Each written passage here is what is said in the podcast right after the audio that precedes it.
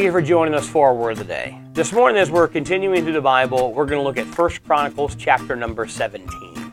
In this chapter, David has brought the ark back to God, uh, back to Jerusalem. Now, the, right now, the ark is not in a temple, it's in the tabernacle. They're still in the tabernacle that Moses had built in the wilderness. And David he has the desire to build a temple for God. And so he goes to Nathan the prophet and he asks Nathan, he says, This is what I want to do. I want to build a temple to honor God. And Nathan says, Man, it sounds like a great idea. Go for it. Uh, right after David leaves, God comes to Nathan and tells Nathan that the temple is not to be built by David because David has bloody hands, but it's going to be built by David's son. So Nathan has to go to David, the king, and tell David the king that he is not allowed to do what he wants to do. Now, David and Nathan never really had a great relationship, and it wasn't it wasn't anybody's fault but but David sinned. Nathan was a very bold prophet. He would tell David when he was wrong. He didn't pull any punches. Samuel, David loved Samuel, and Samuel, of course, he pointed out David's sin, but Dave, Samuel was more of a, a grandfather, a father figure to David, and now Nathan is the prophet. Samuel's died, Nathan's the prophet, and Nathan's more like a like a brother who just doesn't have a problem telling you what you're doing wrong. And so the relationship's not the best. And so now Nathan has to go before David and tell David, hey, that thing you wanted to do that I told you you should do, you can't do it. And Nathan, of course, he's worried about how David's going to react because David is the king. David tends to have a temper when he doesn't get his way. And so he's he's worried that David may kill have him killed for this or or lash out at him. But look how David responds to what Nathan says. It says, and according to all the according to all these words and according to all the visions, so did Nathan speak unto David. And David the king came and sat before the Lord and said, Who am I, O Lord, and what is mine house that thou hast brought me hitherto? David's response to God saying no to him is a beautiful picture of how every single one of us should respond to God. There are times in our life where God says no, where we want to do something, and what we want to do may not be sinful or wicked or selfish. Maybe something that we think, man, it's going to be great for the kingdom of God. It's going to help people. It's going to be a blessing to people.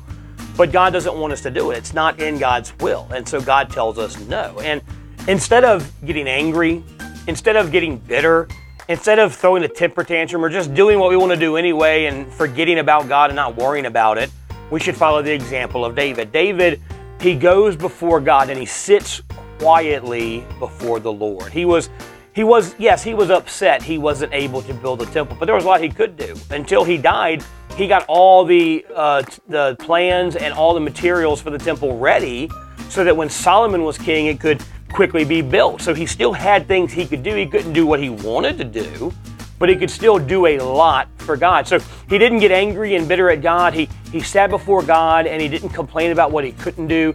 He thanked God for being so good to him in the past and allowing him to do what he could do. Then he, he prays to God and says, God, who am I? Who am I to, to doubt you or to put myself above you? He's saying, God, you have been so good to me.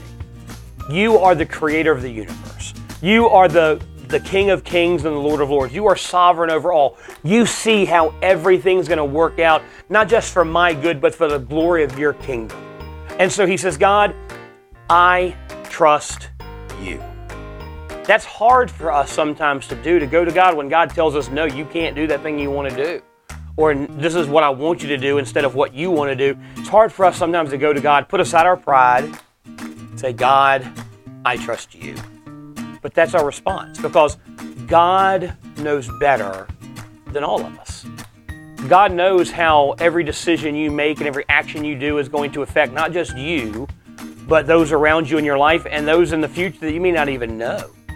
God knows everything. And our response to God when He tells us not to do what we want to do or tells us to do something we don't think that we should do is to say, God, you're God, I'm not.